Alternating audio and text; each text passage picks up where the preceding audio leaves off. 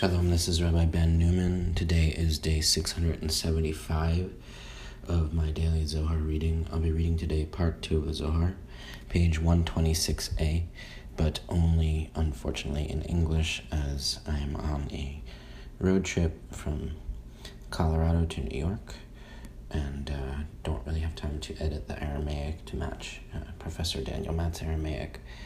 Um, so I'm just going to read today from Professor Matt's translation, Zohar Pritzker edition, volume 5, page 179.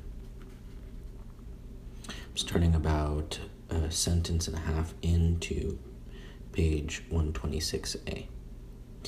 And he put it ba'aganot in basins, Exodus 24 6, spelled deficiently but Aganot, as is written, Your navel is Agan, the basin of the moon.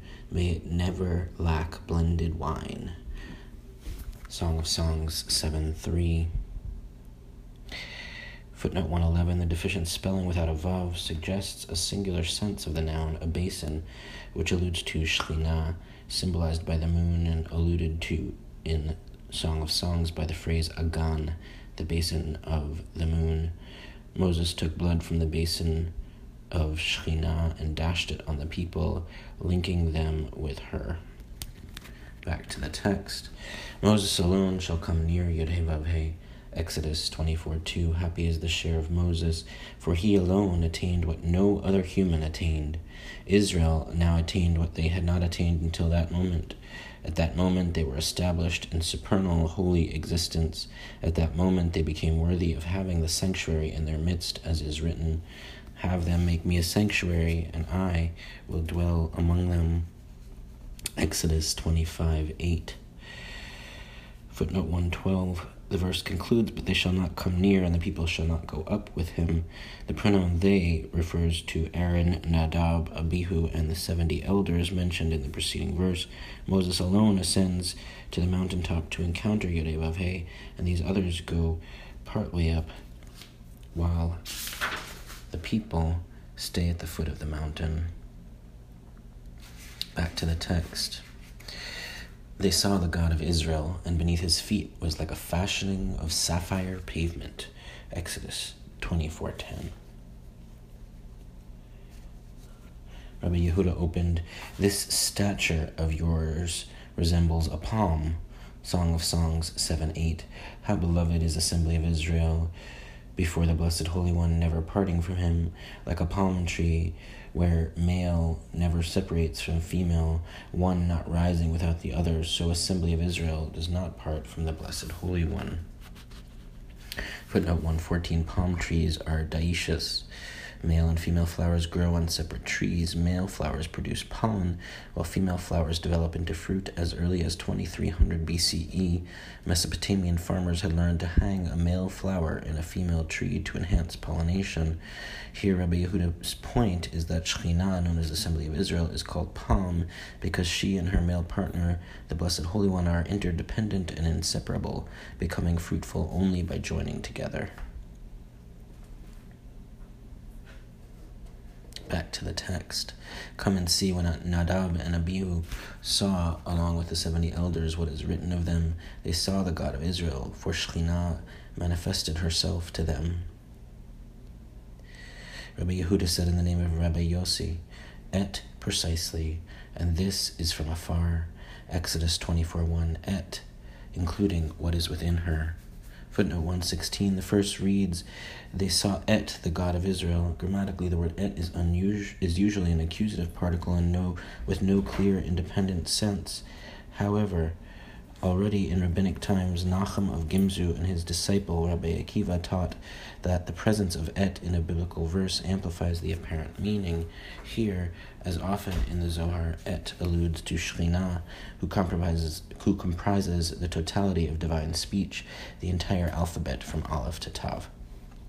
In this verse, according to Rabbi Yehuda, the word et indicates that they saw Shekhinah. He equates this name of Shekhinah with from afar, which also alludes to her as explained above, note 108. Since et often amplifies the meaning of a verse, Rabbi Yehuda adds that here it includes what is within her, namely the higher sefirot reflected in Shekhinah. Back to the text. Rabbi Yitzchak said, But look at what is written. She is Hachaya, the living being that I saw beneath the God of Israel by the river Kvar. Ezekiel 10.20. Who is this Chaya? Footnote 117. If the phrase the God of Israel refers to Shekhinah, there uh, is a problem with this verse in Ezekiel, since Shekhinah can also be referred to as Hachaya, the living being. Now can the pro- now how can the prophet write, She is Hachaya, the living being that I saw beneath the God of Israel? Who is this Hachaya? Who is this Chaya? Back to the text, Rabbi Yossi replied in the name of Rabbi Hiyya, the small Chaya. Now, is there a small Chaya? Yes, a small Chaya, a supreme Chaya, and an extremely small Chaya.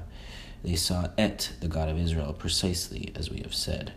Footnote 118 The Shekhinah is the supreme Chaya, while the small Chaya and, ex- and the extremely small Chaya are angelic powers beneath her. Thus, the verse in Exodus refers to Shekhinah as the God of Israel, while Ezekiel refers to the small Chaya beneath her. Back to the text yet again, the nobles of the children of Israel, Exodus 24:11, Nadab and Abihu, he did not send forth his hand, Exodus 24:11, deferring their judgment till later, and they were not punished here.